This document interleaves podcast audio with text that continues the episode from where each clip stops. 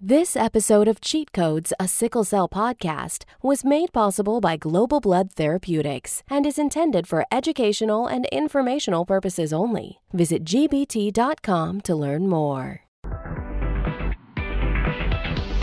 Cheat Codes, a sickle cell podcast here with Dr. C. And Dr. Z.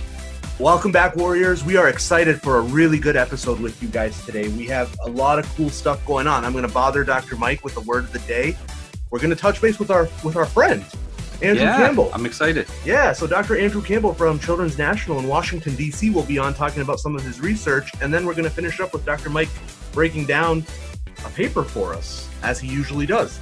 Looking forward to it. And this is episode 10. This is episode 10. Let's get to it.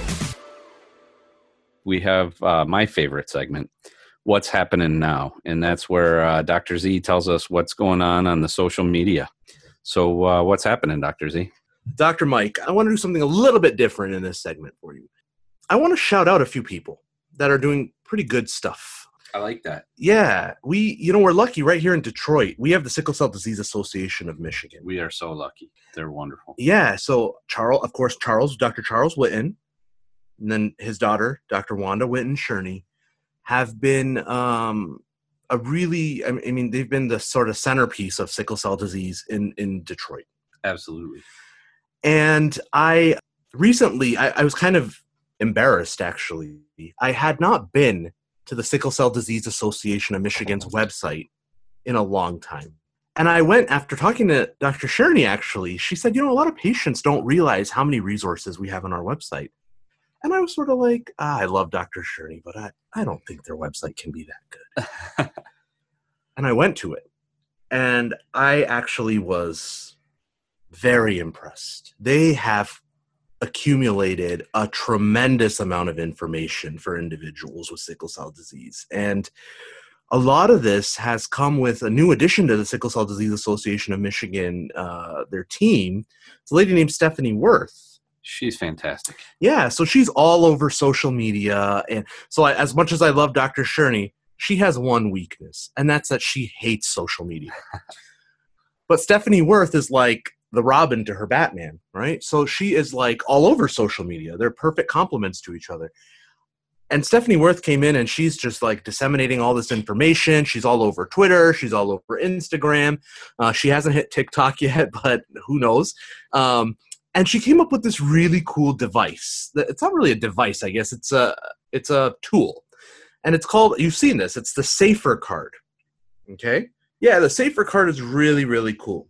So the concept of the Safer card is that you're a sickle cell disease patient. You're in the emergency room. You're trying to do your best to get the care that you deserve. And sometimes in that situation, you feel vulnerable and alone. So the Safer Card is a resource that Stephanie Worth and Dr. Shurney came up with together. And basically, it's an acronym. So the S is stop the pain, A is administer the appropriate amount of fluid, the F is fever requires immediate blood cultures and IV antibiotics, E is execute the guidelines to prevent damage, and R is reduce morbidity associated with inadequate care.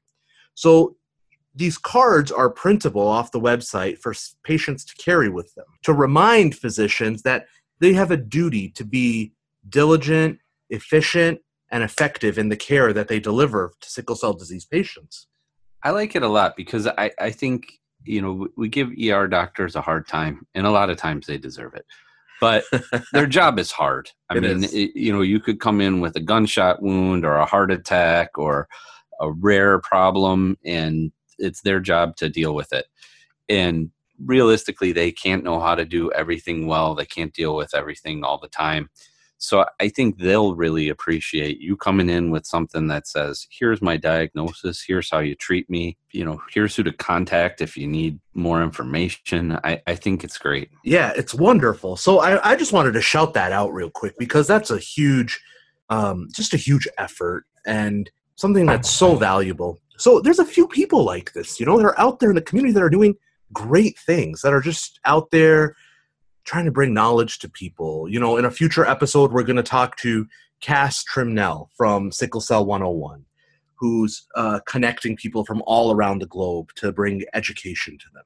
you know we're going to connect with you know hopefully people like um, Shamanica Wiggins, who's also got a podcast called uh, the Fact Not Opinion podcast, and is um, you know ra- raising advocacy uh, with Admiral Gerard. Gerard? Gerard? Gerard. Gerard. Gerard. That's a, it's like a French name. I, you know, we saw him talk once, and he was fantastic. And now I see him on TV all the time. And Yeah. in spite of being on the task force, he still makes sense. Yeah, it's true. Um, and, and you know, people like, for example, Ashley Valentines from Sick Cells, who has a brother with sickle cell disease, and you know Ray Blaylark from Minnesota, that just is doing awesome stuff all the time. I mean, there's.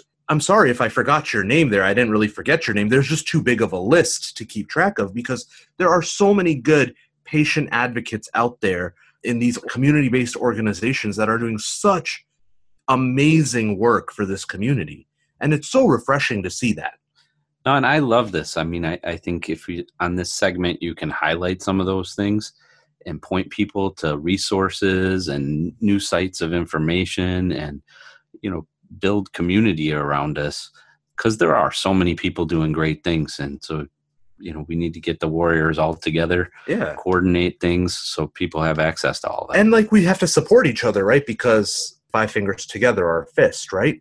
Um, so the more we support each other the more powerful we become coming soon will be Cass Trimnell talking about you know sickle cell 101 and and her efforts there. Um, so that's kind of what's going on with social media dr mike. I like it dr z. All right.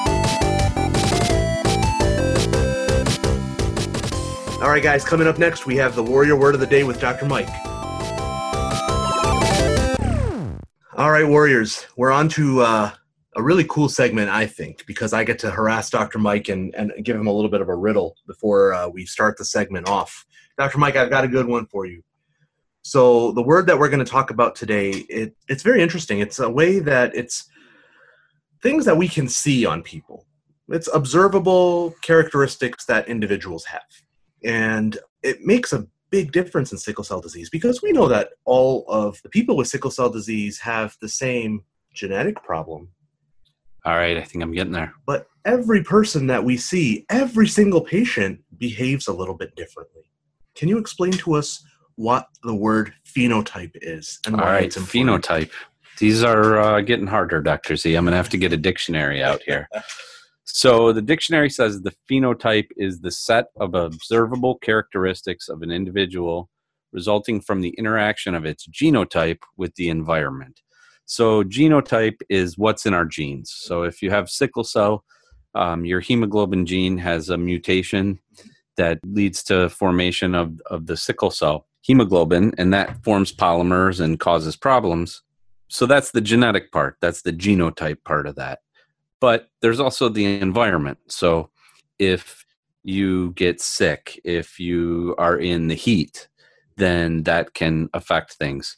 And sometimes it's not just one gene in your genotype. So you might have the hemoglobin sickle cell gene, but you might have another gene like alpha thalassemia that might modify your phenotype. Sure. Yeah. So it's not just one gene that goes into that. So that combination of genes and environment make up uh, differences that we see. So people might have, you know, you might have two brothers and they have uh, genes from the same parents, but one of them's tall and the other one's short. And that could be just the way the genes bounced. So part of it's the genotype, but it could be environment. Like, you know, maybe one of them didn't drink his milk when he was growing up, and so he got the rickets and he wound up short. Um, so that would be like an environmental cause of height. So height is the phenotype. We can see you're tall, you're short. Yeah. In sickle cell, the phenotype we talk about is often things like having pain episodes Mhm. Or having a stroke or having avascular necrosis of the hip. Yep. So those would all be phenotypic expression of sickle cell disease. So they're the observable things. They're Okay. the things we can see that that happened. And they're a combination of the genetics, like you have to have sickle cell to have a sickle cell pain episode. But some people have uh, more pain episodes, so they have a more, we'd say, a more severe phenotype of their sickle cell disease.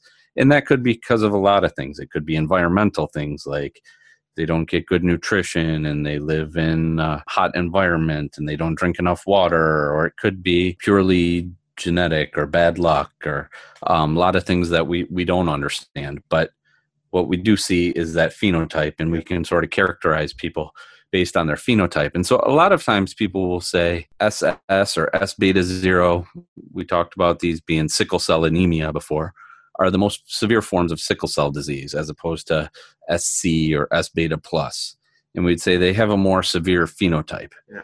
but that's a generality so you could have SC and have a bad phenotype yourself. That could be worse than somebody with SS who has a has a milder phenotype. Um, so there's a lot of And we see a that lot of variability. We do. We see a lot of, uh, especially teenagers Yeah. with SC who have a lot of pain episodes. They may have splenomegaly. They may develop some avascular necrosis Yeah. of their hips or shoulders. Um, they may get acute chest syndromes. Yeah. And we see some SS patients who do really well and, and don't have a lot of complications. So we would say that's an SC patient with a severe phenotype and an SS patient with a milder phenotype. And I, I should say it's phenotype with a pH. I don't know that when I was a kid that used to mean like we should say fat with a pH or Yeah. something, but this actually starts with a pH. It seems a little. It seems a little ridiculous to have ph make the f sound. I'm just saying. That's I don't, neither, I don't know who came up with that. that's neither here nor there. But let me ask you this: But in the context of sickle cell disease, is your phenotype completely dependent on your genes? So it, it's not, you know, the phenotype is the interaction of your genes and the environment and Right. your life experiences and the things that happen to you. So you could have a severe genotype. You could have SS, S beta zero, but by luck, by other modifier genes that might help the sickle cell, by taking care of yourself, um, you might not have a lot of the symptoms of sickle cell disease. You might not have a stroke. You might not have acute chest syndrome. You might not have pulmonary hypertension. So we'd say you have a mild phenotype. And then at the same time, we'd say SC in general is milder, but you may have SC and other complications. You may have asthma, Right. and that may increase your chance of having acute chest and change your phenotype. Yep. An individual's phenotype is in part because of their genotype, Yep.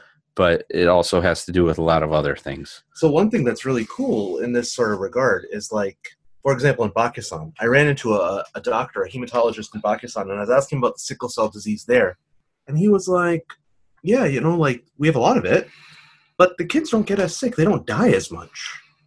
And it sort of got my curiosity going, like, why, why would that be?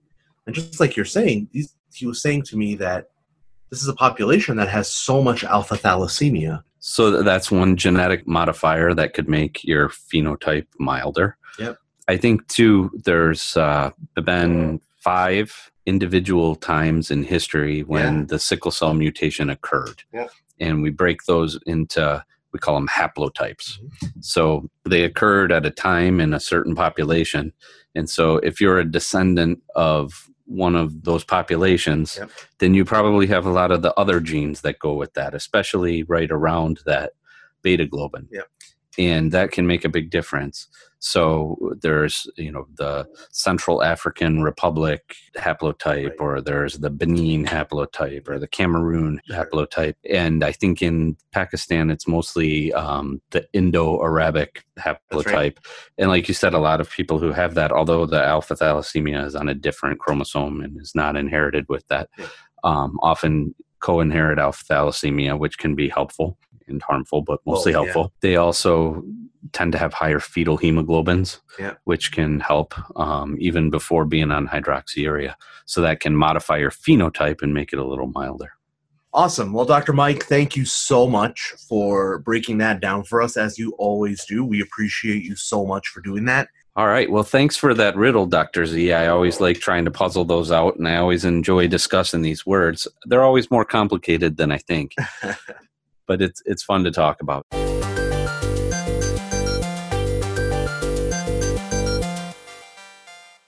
Cheat Codes is brought to you today by Global Blood Therapeutics. GBT is a biopharmaceutical company committed to discovering, developing, and delivering life changing treatments that provide hope to underserved patient communities, including sickle cell disease. GBT is grounded by a mission driven culture and built with a team of experienced and passionate people committed to making a difference in the communities it serves. Cheat Codes is grateful to GBT for supporting today's episode and for serving the sickle cell community.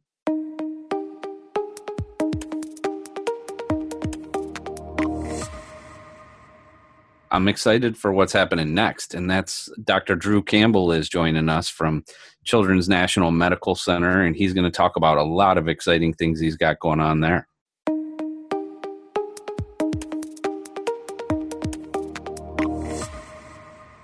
Dr. Drew, Happy to be here. how are you doing with all this quarantine stuff? It's been challenging, to say the least. You know, you have the personal side of this, and then you have the work side of this. I'm trying to be the teacher, IT tech person for school in your house. so it's always challenging finding fun things for your kids to do.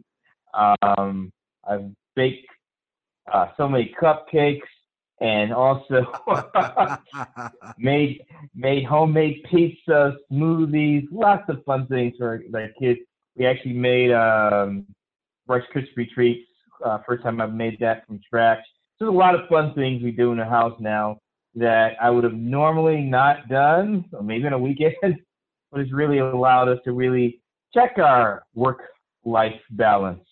Um, and also, I mean, for work, obviously, that's another challenge, deviating from the usual standards of practice, getting used to telemedicine as a venue for our family to communicate with us during this COVID 19 crisis, and also the changing recommendations um, almost daily, not only from our local officials and government officials, but nationally, and also from the sickle cell community. We're just trying to stay afloat. I feel, I feel like it is like headline news every day, know, when some breakthrough comes with COVID 19. so that's kind of where I am right now. It's it's amazing. I mean, me and uh, Dr. Mike were talking about this. It's the information just comes at you at such a high speed it's hard to even keep up and you know we were having a conversation with dr wally smith and he was telling us that uh, the nih was saying there's like oh what 100 publications a day or something like that on covid which is insane yeah well i'm glad that you're working on your um, cupcake skills over there man I'm a little bummed out about this. I was sad when Drew left Michigan. Now we're missing out on baked goods. I was going to say, by the time we get to Ash, we're all going to be ready for a bake off because I baked a cake last night too. And my daughters tried to make some gluten free zucchini thing. It was a disaster. But the brownies were good. So. we had the Pillsbury versus the Duncan Hines competition. We're we're not sure which one. That's I too think we've far. gone It's a good it. experiment. So, Dr. Drew, I mean, I, um, you know, we have we have a little bit of time scheduled with you, so we were going to talk. We're going to touch on a lot of things, actually. So, the first thing that I want to hear about, and I think that it would be cool for the patients to hear about, tell us a little bit about how Dr. Drew Campbell became Dr. Drew Campbell, and how did you get into sickle cell disease? How did you get into this space? What sort of what set it off for you?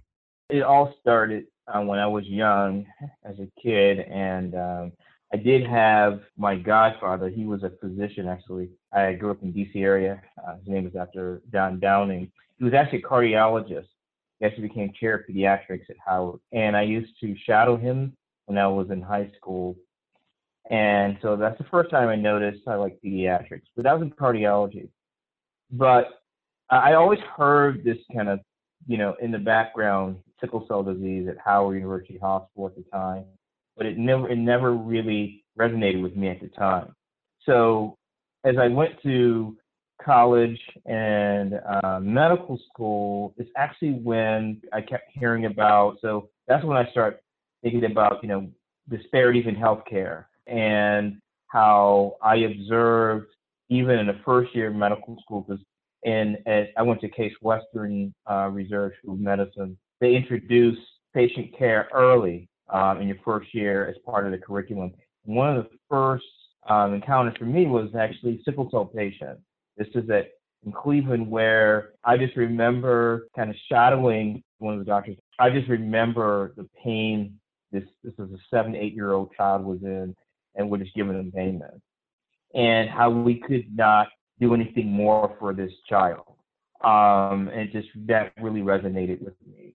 And it continued through med school where I already had this interest in healthcare disparities And so I did a special rotation in hematology in my third year medical school, and I decided then I said, well, I think I love hematology, not just sickle cell, but hematology. But it really started to gravitate towards sickle cell because I just thought there's so much more that needs to be done. And even understanding the disease, but also understanding the disparities in care for sickle cell disease patients. That's really where it started. And then after med school, went into residency, and I saw more of it in Boston.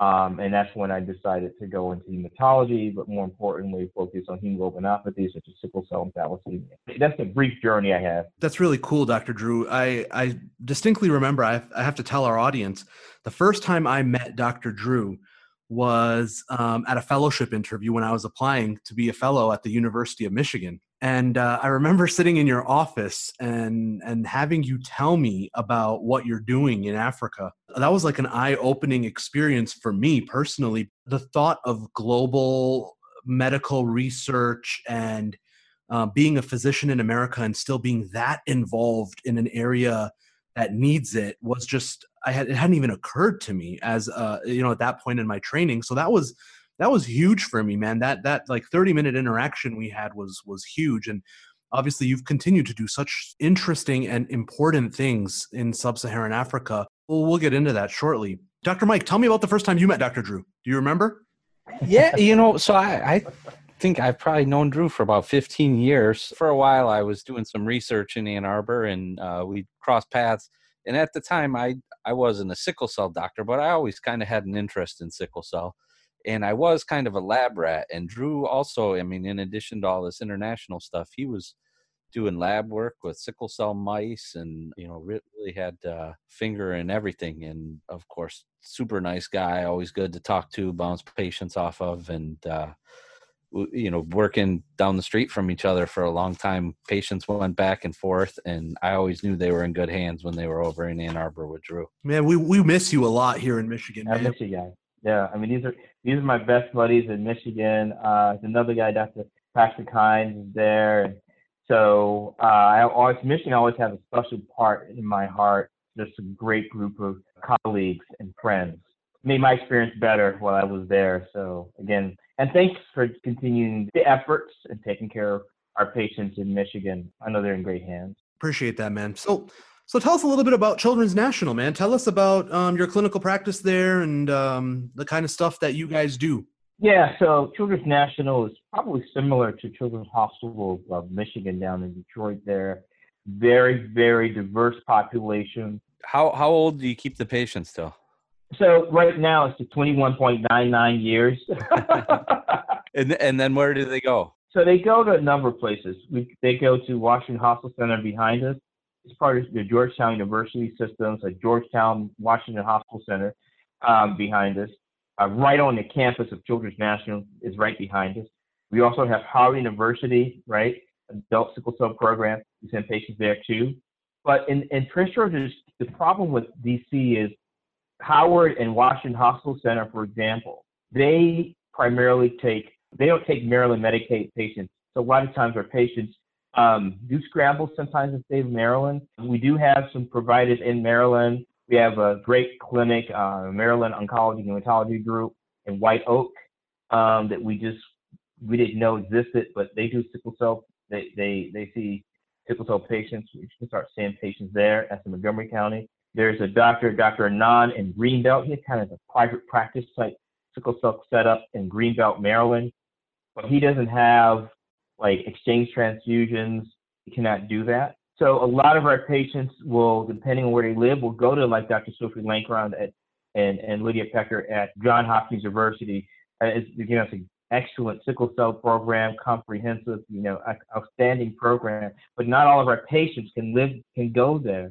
And that's where what's happening now is the University of Maryland is building a state-of-the-art hospital Prince George's County has a hospital called the Prince George's County Hospital, and they see sickle cell patients in the ER.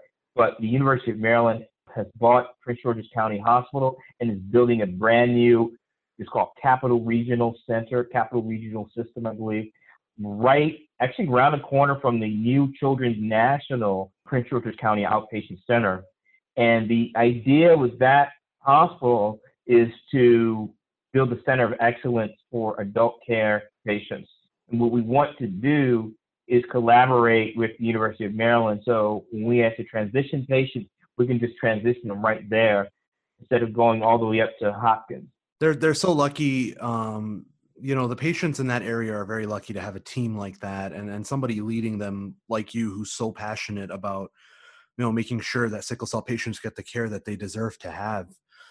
Children's National, obviously, you you guys have an amazing team. You guys have uh, always been involved in clinical trials, all sorts of all sorts of research. Tell us a little bit about um, the projects right now happening at Children's National, clinical trials, whatever it may be, science, basic science that you're most excited about, that you're most interested in. So we have lots of. Uh, I'll just kind of go over some of the kind of the, these topics. I will. I won't take too long. Starting with our our, we have a integrative pain clinic um, led by Dr. Layla Mahmood, our, our head of care specialist in our sickle cell program, and also Dr. Deepika Darbari, who has, you know, she does research in um, pain medicine and trying to understand really the, the signatures, the clinical signatures we call, or what are those clinical signs and symptoms that, let's say, an adolescent patient would be at risk for developing chronic pain. So what are those signatures? So there's, of course, you know, survey-based tools in addition to, she's done some functional MRI studies looking at uh, connectivities in the brain um, as it relates to chronic pain development.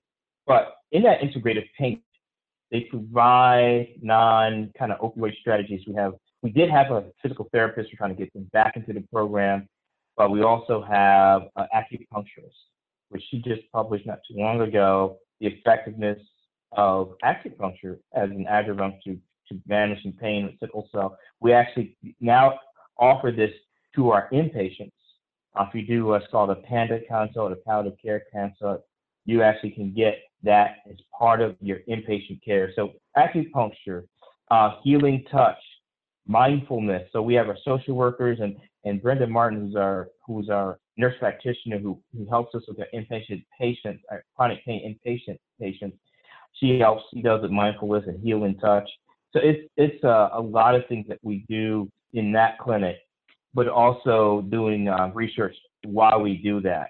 And then we have uh, Shep Nickel, who does a lot of research. He's looking at hydroxyurea and adding hydroxyurea to transfusions to see if you can space transfusions it's called the HAT trial, uh, which is which is outstanding, and that study should be done soon. We have a sibling study with non-myeloablative transplant called the SUN trial. So again, non-myeloablative transplant, similar to what they did in in uh, Chicago, the adult study in Chicago. So very, you know, non uh, not as heavy chemo as a regimen to do transplant. So for our audience, you don't give as much chemotherapy, very little of it. So, and you take the MET, you take the sibling who's a donor for the bone marrow, and you transplant it to the sickle cell patient. So that's a trial that's there. We have multiple clinical trials in bone marrow transplant that the Allistair Abraham is, is working on. We actually have a lot of research in, in our uh, psychologists. It's really exciting. Uh, and personally, you know, my interest is, is a lot, as, as Ahmar said, primarily is looking at phenotypes of sickle cell disease patients. Um, what are the predictive phenotypes? Uh, what are the uh, biomarkers? What are the genotypes? What makes every sickle cell patient different? I have an interest basically international medicine and international patients because I believe that there are different phenotypes within each and potential each subset of patients depending on their region of the world potentially with or without environmental influences. Right now, we actually have a natural history study that's right now led by Dr. Deepika Darbari um, and our sickle cell team. But my interest in that is trying to understand different phenotypes within siblings uh, with sickle cell disease and what makes one sibling different than the other. I started some, I did some studies in Ghana uh, also in that. So just really, what are the predictors of that? So we're so one of the things I'm about to do is start to do in the future do some uh, SNPs and some genomic studies um, with genomic studies to see the same genes that's associated with pain or something, or like acute chest syndrome or AVN or any candidate genes, you know, is that predictive of like one sibling developing, like if you have a sibling pair that has AVN, the other one does not, is that a predictor of one sibling developing because they have the same environment, not only not only you know from the environment of the family, but also genomic uh, in terms of genes, they they they they share the same similar genes. Speaking of your sort of trans, your I guess international efforts, can you tell us a little bit about uh, this consortium for the advancement of sickle cell research that you talked about at ASH? Um, but but I want to hear a little bit more, and I think our our audience would benefit from hearing about it.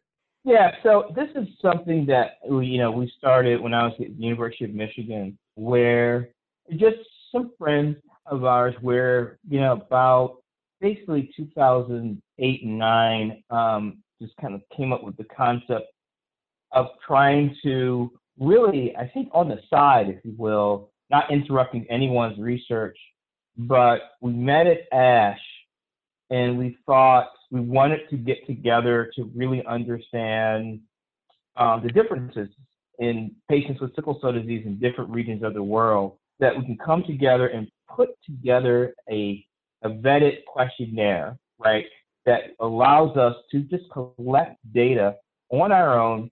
Just started with a simple questionnaire, we put a protocol together. We actually did a, a Doris Duke grant first. We decided to pick an organ. We just decided to pick kidney because you know you should start with some organ first. But actually it became it became more of a look at everything because we started as we started to collect the data, we started to see there were differences of phenotype in each of the patients. It started at University of Michigan when I was there. We also, as part of a uh, NIH grant that I had, a Fogarty grant, where I was a I was a PI, co-PI of a grant where we sent students to the university from the University of Michigan. That these are medical students, uh, school of public health, and undergraduate students to different countries around the world I had projects in Ghana, so we decided to get our collaborators in, in, in Ghana as part of the CASIR group so that we could look at patients from sub-Saharan Africa, look at patients from Europe, and look at patients from the United States, and just collect data. Drew, you were saying that you saw a change in phenotype. So for our warriors, phenotype is sort of the outward outward appearance things that we see. So it might be like a, like a disease manifestation that you could see was different between groups. So there was some differences depending on what country you lived in. Uh, were those genetic things or environmental things or you kind of looking into it now? And what were the what were those differences that you saw? So so there's a sub study which is so there's two studies. There's one study that charles Antwi, uh about waka super who he's he and i have a research study in ghana what we had prior to the CASIR. And we can tell you that we have looked at phenotypes, uh, like we, we looked at polymorphisms of the nitric oxide gene, or eNOS. We know, so what we mean by that is the, there are different genes. You can, the genes that make nitric oxide, we can, we can have the same gene, but there's different variations of that gene. And if you have a, if you have a gene change in that we call enzyme that makes nitric oxide, your, uh, your nitric oxide production would be lower or higher. So what we found was in Ghana, for example, there was a subset of patients who had more leg ulcers or priapism. They actually inherited that gene more than uh, other patients who did not, for example. We also studied we called levels of inflammation. So we have markers of inflammation. If your body's inflamed more, or uh, markers that make your blood sticky. That's called VCAM. That's a molecule we studied. And in Ghana, just by itself, we found that a lot of these markers that affect vascular health, that affects stickiness in the vet, in the in the uh, within the vessel wall in sickle cell disease was more associated with increased painful episodes, more associated with leg ulcers, priapism. So we did see, we call clinical picture within some of the Ghanaian patients that had these increased inflammatory markers. That we saw also in the United States. So in the CASIR group, what was very interesting was that we saw a number of differences. We saw, let's start with pain. So we're actually writing a paper on this. We saw geographic, geographic differences in pain, for example. We noticed that in the UK, when you had a pain crisis, you know, they didn't go to the they didn't go to the clinic. They went when they go to the emergency room, a high percentage of the patients will actually get admitted to the for pain. We know in Ghana, the pain frequency, they know, we know that when they get pain management in Ghana, they tend to go to the clinic for their pain management because a lot of them won't have home pain meds. Whereas the United States, you know, we saw a different pattern. We looked at the adult groups and we looked at the pediatric groups. We noticed the adult groups, in Ghana, going to the uh, we call day hospital in the United States. They have like a day hospital, they have clinic in, in, in Ghana, for example, in Accra, Ghana, where they will have beds where they will just give them pain meds, sometimes with IV pain meds, sometimes oral. They give them hydration. And it was very similar, the adult groups in, the, in Ghana and adult groups here in the United States. In the pediatric groups, we noticed that the frequency of pain visits to the ER hospitalizations were actually pretty low in the United States compared to Ghana, again, because the lack of resources, lack of getting uh, access to oral pain medicines. So we we did see that difference.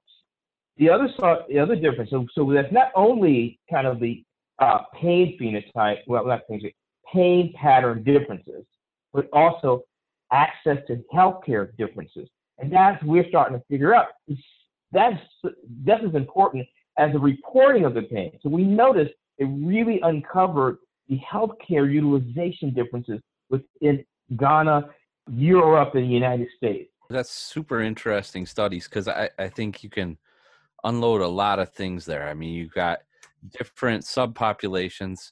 In the US, you know, we're a um, salad bowl or a melting pot or something. So we have people from all over the world and you know we may have subpopulations that are more genetically homogenous but we see people from all over where in Italy they probably have a sort of unique genetic signature. In Ghana, they probably have a more unique genetic signature. And by seeing the differences there, you can maybe tease out what genes are involved, and those can maybe suggest targets for drugs or uh, things that can help us predict who's going to have what problems. And then looking at the systems, how the healthcare system is working with people, we can see, you know, what we're doing well, what we're not doing well, um, where we could maybe help other countries and where we could learn from them. So I, you know, this is great work. Yeah, it's it's amazing, and I mean, it's a huge effort. It's a huge, huge effort to have this type of data being shared across so many different countries at so many top-notch centers. It's a huge, huge undertaking. So, I mean, kudos to you, man, for getting this off the ground.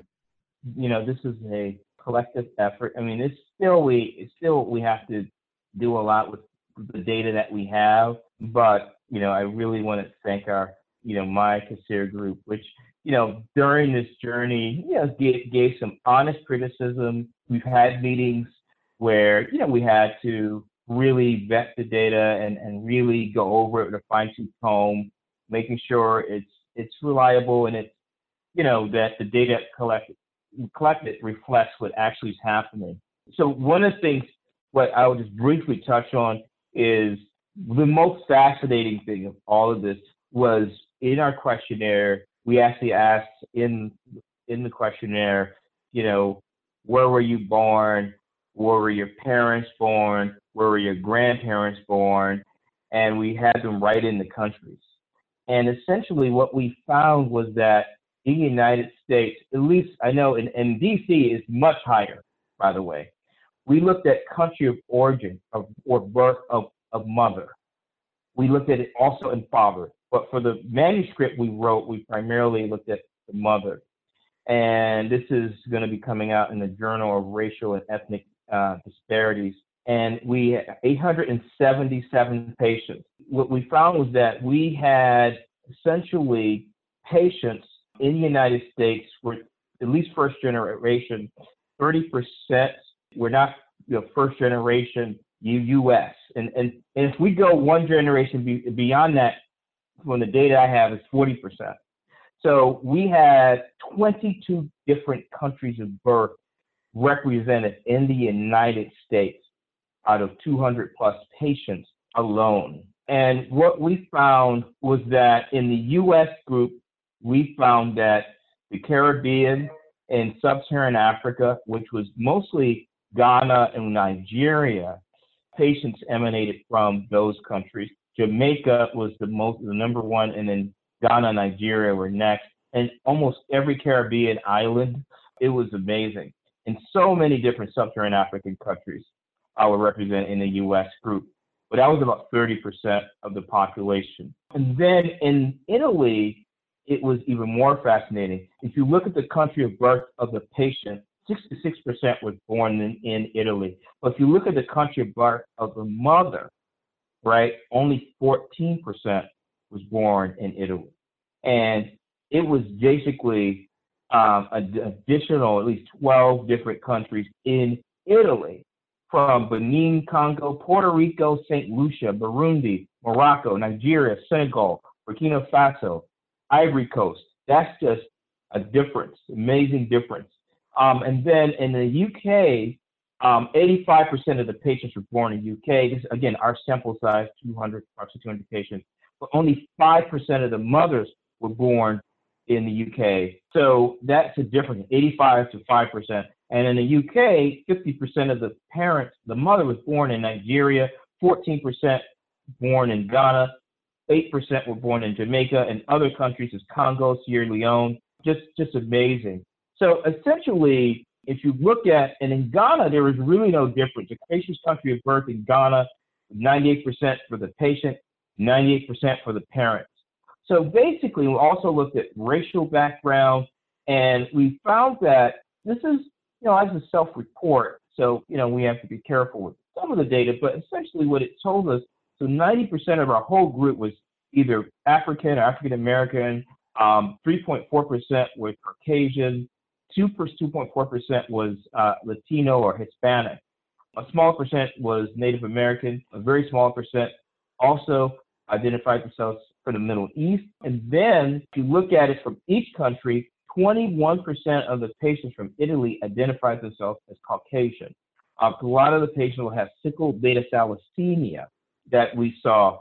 And we saw that when we looked at the genotype profile, and we found in Italy that a combination, close to 20% of the patients in Italy was either sickle beta thal plus or sickle beta thal zero. And for the audience, that's the combination of sickle cell and thalassemia. And they had the highest percentage of those patients. So basically, from our paper, what we found, our basically what we concluded was really that, you know, when we are doing any type of clinical studies or clinical trials, that there is a diverse ethnic backgrounds of, of patients in just in sickle cell disease in general. We already know about the environmental heterogeneity with each of the different countries, but even clinically, and just coming from different parts of the world, you know, there might be other factors, right, that we may not be paying attention to that might be inherent in certain populations of the world that you know, you know, we just feel that it just underscores the need for kind of global partnership, not just the United States, but just global partnership for further our further understanding of the epidemiology of sickle cell disease. And uh, for example, a, a, study in pain, if you're doing a clinical trial, you know, what are the differences in each group? I think we found this out from the Dove study that came out. So we really have to incorporate the also the cultures you know, there might be also cultural differences based on ethnicity of families. Th- those are hugely important points. Dr. Z had a letter to the editor in New England Journal because they were talking about G6PD, uh, which is an enzyme deficiency. And there's a, a severe form where if you eat some fava beans, your red blood cells explode. And that there was an article in New England Journal said that's not very common in the U.S. But we live in Detroit, and there's this huge population that migrated from the Middle East. So we see cases all the time. And I, I think it's something we need to think about. And it, even in the setting of sickle cell, you know, you may not see a lot of severe G6PD cases with sickle cell, but it might affect how you use certain medicines in that population. and if you're if you got a population that's coming from all over the world you got to think about these variants that that might come into play you know people like to paint sickle cell patients with a really broad brush. You know like they're all the same they all behave similarly but we know time and time again that's completely untrue. This is it's such a unique phenotype in every really in everyone even uh, even within a family sometimes. Um, and and this kind of helps add to that sort of precision medicine like everyone can be different it's not the same population and it, within the united states the population is very diverse and I, I think too you brought up these sort of cultural things and i, I think um, when you have uh, you know any diverse population people are bringing different practices to the table I remember as a fellow, we had a leukemia patient who came in and he had a big swollen knee and it grew a funny salmonella. And it turned out he had been eating rattlesnakes. because um, in his culture, people thought that that was, uh, you know, it was kind of a traditional traditional way to fight cancer. Um, and so I, I think you need to be knowledgeable about all of these d- different cultures yeah, I was going to say, um, it brings up another point. You know, we're, we're actually starting a, a social determinants of health project at Children's National, which, you know, I'm very excited about. It, it really, that part, the social determinants of health, that actually, this study has really enlightened me in terms of not just cultural background, but just the diversity in, you know, access to care, uh, what factors play a role in a patient getting care, um, and how the environment and the social determinants of health can affect the clinical outcomes of patients. And that cannot be further from the truth from what I've observed in Ghana, and also, like you said, even in Detroit, and I've seen in parts of DC that you know you you really we really forget that factor that plays a role in how patients do well with sickle cell disease. You know, can they pay for their medication? Do they, you know, do they have adequate insurance? Do they have adequate housing? Do they have food insecurity? And how that can play a role in terms of the priorities of that household. The priority of that household is trying to just get by, like getting food and heat and, and a roof over their head. Sometimes the medical aspect doesn't get the same attention that sickle cell patient may not get the same attention because there's so many environmental and, and, and social determinants that we have no idea that impacts the outcomes of patients. So true. Well, Dr. Drew, I mean, thank you for thank you for continuing to shed light on this on this disease and and and making making so much progress for this group of patients. We we really appreciate you. We appreciate you taking the time to to do this with us today. Oh, happy any any time, You know, my friends, but really most importantly, the audience. You know, and for our sickle cell warriors who are listening, there are better days ahead of us. I think that we are very happy with where things are going, but still continue to inform us and keep us honest. I think we really need that as providers. We really need help from you and continue to provide that help and assistance. Thank you. Uh, thanks, Drew. We'll have to get you back up here to Michigan soon. Yeah, definitely. I'll have to come down. Okay. Take care.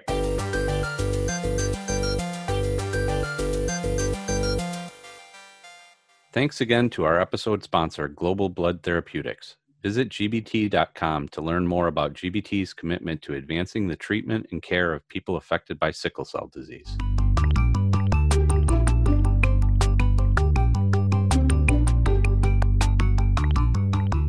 All right, Dr. Mike, um, I am really excited about this particular piece that you are highlighting for our next segment. So I, I had the, the pleasure of meeting the author of this article at ASH and also had a conversation with him on WhatsApp from the Congo. And we had a, a really nice conversation. And, and the work that you're going to highlight is very important because the fact of it is that only probably five or six percent of the world with sickle cell disease has access to the kind of care that we can deliver in the United States.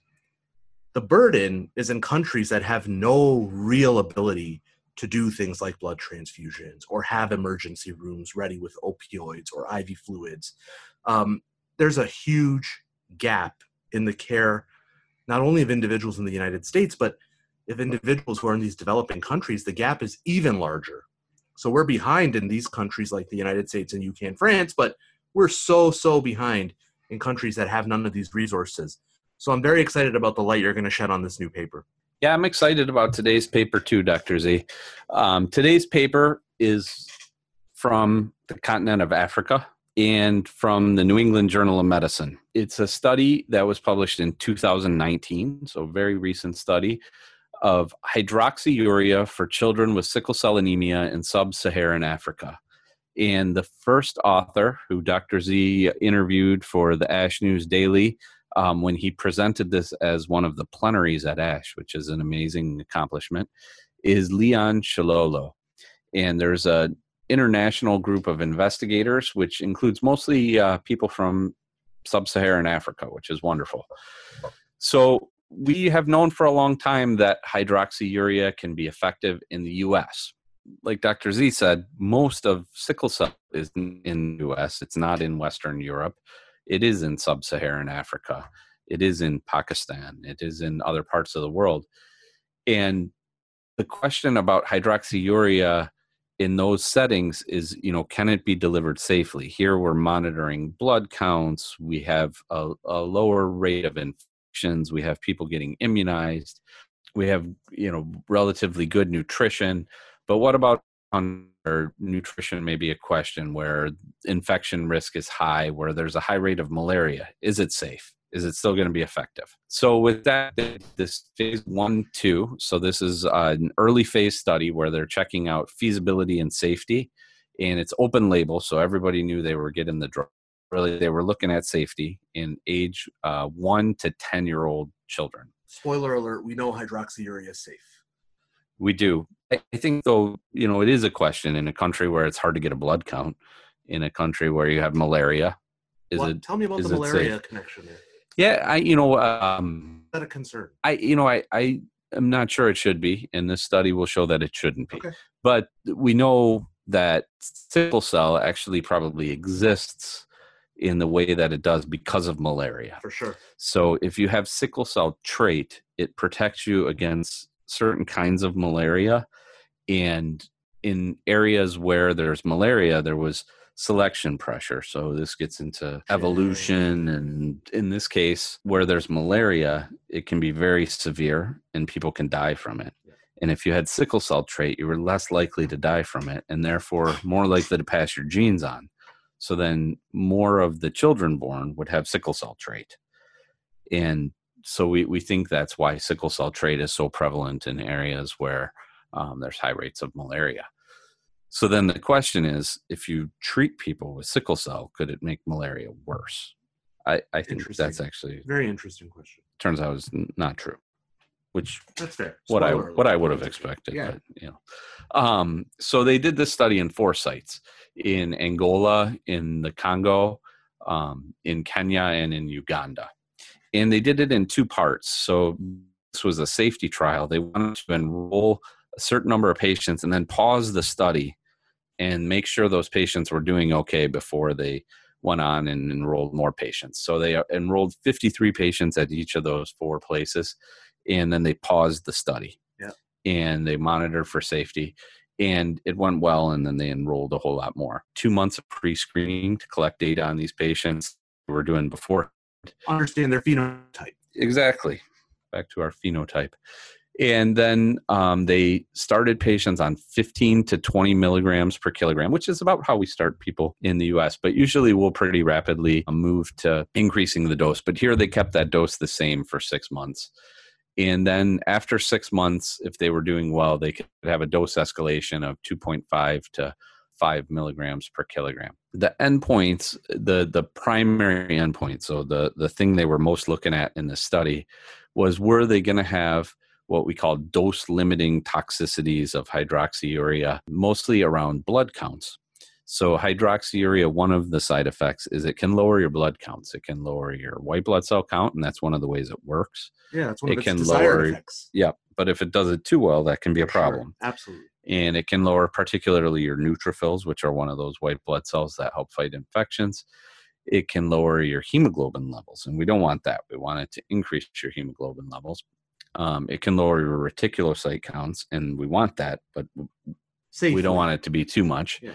Um, and it can lower your platelet count. So they measured that, and it went well. Um, about five percent of patients had some um, low blood counts and needed their hydroxyurea to be held, but they enrolled 635 patients total on this study. And That- of those, just a humongous That- number. that's a big study for a pediatric hydroxyurea study. And of those, 606 really started on the drug, and 600 completed three months, which I think is really impressive. Amazing. But the most impressive thing is at three years, 94% of the patients continued on hydroxyurea. That's So I- ridiculous. I think that's, uh, you know, people stay on stuff when it helps them. for sure. So I, I, I think it shows that they, they were getting benefits from this. Well, and I don't want to dive into it too much, but just a little bit. I mean, the reasoning for this particular population that is so much further behind our developed country population, do you think that the retention is because they don't have other resources? Do you think that that's why so many people continue because they know they don't have a backup? I think so. I mean, you, you see this too. We we meet families from sub-Saharan Africa who move to the Detroit area Yep. and have children with sickle cell. Yep. You know, everybody has is devastated when their child's diagnosed with a disease that can make their life more challenging. But you can see the anguish in these people from sub-Saharan Africa, and it's different. And I, I think it's different because they know where they come from. Yeah. What they saw was people who had sickle cell die at a young age. They live a terrible life. They can't achieve things that other people do. Context. Their, their, their, context is Yeah. in the setting of no penicillin prophylaxis or vaccines or pre newborn screening, bone marrow transplants, transfusions, hydroxyurea. Basically, what we were at where people died as children. Yep. Um, and and so was- now you have this drug available in the United States since the you know late 90s. We're bringing it to you now in 2017. Do you want to be on this trial? They say yes. Feeling better? They want to stay on it. yeah, So you have 94% of the 600 people still on the three drug. years. Amazing. Yeah. And so they also looked at laboratory values, and their um, the subjects on the trial hemoglobin went up by about a gram per deciliter, which that's pretty significant. It's like the effect of uh, one bag of blood in an adult. And the size of their blood cells went up, um, and that is a normal reaction to hydroxyurea. So we know where they were taking it. Yep. The fetal hemoglobin, which is one of the main ways hydroxyurea works, twelve point five percent. And the white blood cell count went down, the reticulocytes went down, the absolute neutrophil count went down. And those are all um, ways that hydroxyurea works. And, so then um, they looked at, you know, what I think are the most important things, which are what are the clinical benefits of this? So we, we know there were people who had dose limiting toxicities to hydroxyurea, but what about adverse events in general? Well, there were actually more adverse events in the group Not on hydroxy. not on hydroxyurea, like uh, almost twofold higher, um, including serious adverse events, things like hospitalization, death. Um, so the the when the people weren't on hydroxyurea, they actually had more side effects, side effects of sickle cell disease, but m- Right. more adverse events. Right. Um, and then they looked at the rate of sickle cell events, and it was again about half 114 per 100 patient years versus 53 per 100 patient years. And those are things like pain episodes, acute chest syndrome. But another to worry about, you're lower in white blood cell counts. Are you going to have more infections? So that's one Sure. of the reasons that they wanted to do this study to see Well, that- what happens in Africa. With our, our patients. Absolutely. Right? Like, hey, you're going to lower my white count. You're immunocompromising me. Right. Is this going to be an issue? So what happened there? And, and like we saw with Baby Hug Yeah. um, in the United States, And that happens to us all the time in the United States. Patients always that, hey man, if you're going to lower my ability to fight an infection, I'm immunocompromised. I don't want to be on hydroxyurea.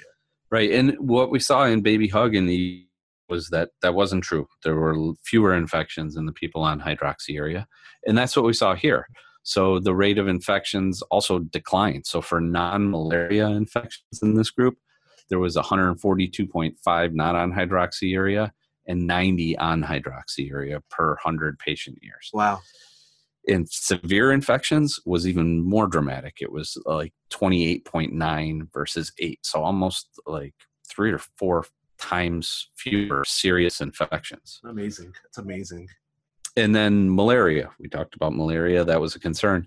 There was actually less malaria in the hydroxyurea group. That's so It was interesting. uh, about half as much. It was 46.9 when they weren't on hydroxyurea and 22.9 per 100 patient years. Also, less blood transfusions. So I, I think people always say, I don't want to be on hydroxyurea because of the side effect, and I don't want a blood transfusion because of the potential problems. Hydroxyurea can prevent the blood transfusions. And here's an example 43 blood transfusions per 100 patient years, not on hydroxyurea. On hydroxyurea, 14.2, so about a third as many. Amazing. And then, you know, to me, the most important thing deaths. Yeah. 3.6 deaths per 100 patient years. And this is in one to 10 year olds. I Wow. 3.6% deaths In in, one to 10 year olds. right? Yeah. So scary. Yeah. On hydroxyurea, that goes down to 1.1. Wow. So you're talking about, you know, two thirds, 70% reduction in deaths from sickle cell related complications It's crazy. in patients on hydroxyurea in this group. So you can see why people would stay on, why there's a 94% retention rate. You're Yeah. having less pain, less acute chest syndrome, less transfusions, less death. So, really amazing study. And th- they met their endpoint. It's safe and feasible to use hydroxyurea in sub Saharan Africa. And so, this is, I think, becoming more and more a treatment for our brothers and sisters in sub Saharan Africa. Amazing. Amazing. I, you know, he when I talked to him on the phone, This is to Tshilolo. Dr. Tshilolo, yeah, he was in, he's at, he was at Kinshasa, and he was telling me how he sees, you know, in one clinic day he sees hundreds and hundreds of patients with sickle cell disease. And for frame of reference, me and Dr. Callaghan on average probably see eight, ten patients a day. Yeah. When every you know, 10. if everybody shows up, maybe twelve, maybe thirteen. He's seeing hundreds lined up just to give you a frame of reference as to how many how big of a problem this is right? So he's telling me i said tell me about something from this study that stands out to you. That was a question i asked him. And he said there was one family that lived about 90 miles away from kinshasa which was his site. Their daughter had been having regular pain. She was missing school. There was all sorts of issues and he told me that about three months into her being on hydroxyurea, he gets a call from this mom, and the mom says, Dr. Tshilolo, I think you were wrong. She doesn't have sickle cell disease. And he's like, Why would you say that? And she's like, Because ever since we started this medication, this is a different person. She's going to school. She's like playing soccer. She's not having pain. This is not sickle cell disease anymore and that story for me was just so powerful to hear because it gave this girl a new life. It gave her like a different life you know? Like she could now break her life into two points before hydroxyurea and after hydroxyurea. And like it was so clear that there's such a big difference. And the thing that really drives me nuts and i don't want to get onto this tirade of like uh, hydroxyurea right now there is so much misinformation out there about hydroxyurea. There are so many people that are so anti hydroxyurea. Some of them I, I understand. You're anti hydroxyurea because you had a bad outcome. Fine. You had an adverse event. Fine. You had a dose limiting toxicity. No problem. But there's people who are against hydroxyurea who have never had any experience with hydroxyurea. And that to me is just like, it kills me, especially when you hear stories like this, when you see papers like this that show i mean and there's no shortage of data around hydroxyurea we can present it to anybody right whoever has questions it's just a matter of having people who are interested enough to just not shut you out immediately And I think with any medicine, you have questions. And that's why we do studies. And some of the limitations of these kind of studies are they're usually very short term. You know, we do a study and we see, are you doing better in six months? Yep. And you say, well, yeah, that's great if you're doing better in six months, but what if I get cancer 30 years down the road? But hydroxyurea, we have so much data. We have people who have been on hydroxyurea for decades. We have studies of small children. We have studies looking at the DNA for mutations. We have so the side effect profile is really well known. It's really well tolerated. It's a safe drug. And one thing that always drives me nuts, and I don't know why we do this, and we have for a long time. If you have an ear infection and you go in and you see a doctor, they say, Oh, here's some amoxicillin. This will fix your ear infection. Now, I could go through the data on this, and amoxicillin is certainly helpful for ear infections, but it's not magic. Most of the ear infections are viral and it's not even doing anything. And it's not completely without side effects. I mean, it tastes pretty good, but it causes allergic reactions. You could get the bacteria in your gut could die. And I'm not saying don't use amoxicillin, it's helpful and it works. But when we have that conversation about the ear infection, we don't lead with all of the bad things and then say, "Do you want to do you want to do this?" Yeah. We just say, "Here's a prescription for amoxicillin." Right. And I feel like we do such a disservice when we make hydroxyurea sound like, "Oh, here's all these bad things that could happen to you, and what do you think? Do you want to try this?" When it's something that, for the vast majority of people, it would be very helpful. I mean, more so than amoxicillin and ear infections. So I'm totally with you on that. I'm totally with you on that. I um I just want to I want to thank you again for highlighting such a important, really a paradigm shifting paper here for us from the New England Journal of Medicine um, from Dr. Tshilolo. And, you know, thank you to Dr. Tshilolo, his team, and of course, uh, the hydroxyurea czar, Russell Ware, was the American partner on this paper we're just really happy to have colleagues that are passionate enough to now drive things forward for the other 95% of sickle cell disease patients that are out there. Dr. Mike, thank you again for breaking this down for us in a way only you can. We appreciate it. Thank you, Dr. Z.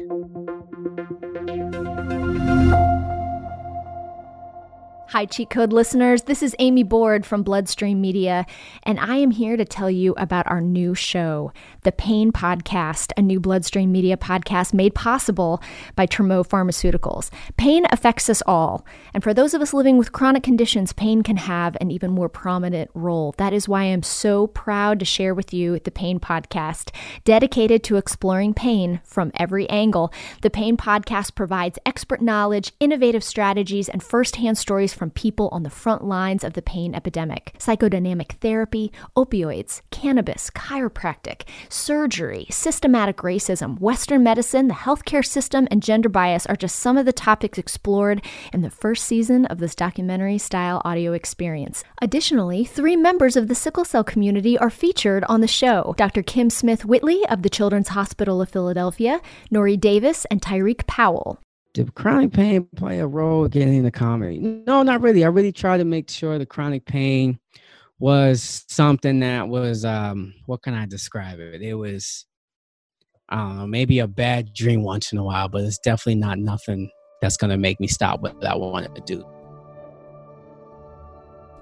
It's a big pain because a lot of stuff I couldn't told I was told not to do, and I like I still do it, but just because I I feel like I'm, the pain on it shouldn't stop my life. I should be able to do whatever I want to do. I think that you really have to understand that there are pieces of treatment that require a really um, sound therapeutic relationship between the provider and the patient going through the pain episode. Because in order to get to that mind body experience, you really have to trust the person that's taking care of you in order to make sure that all of those elements are addressed.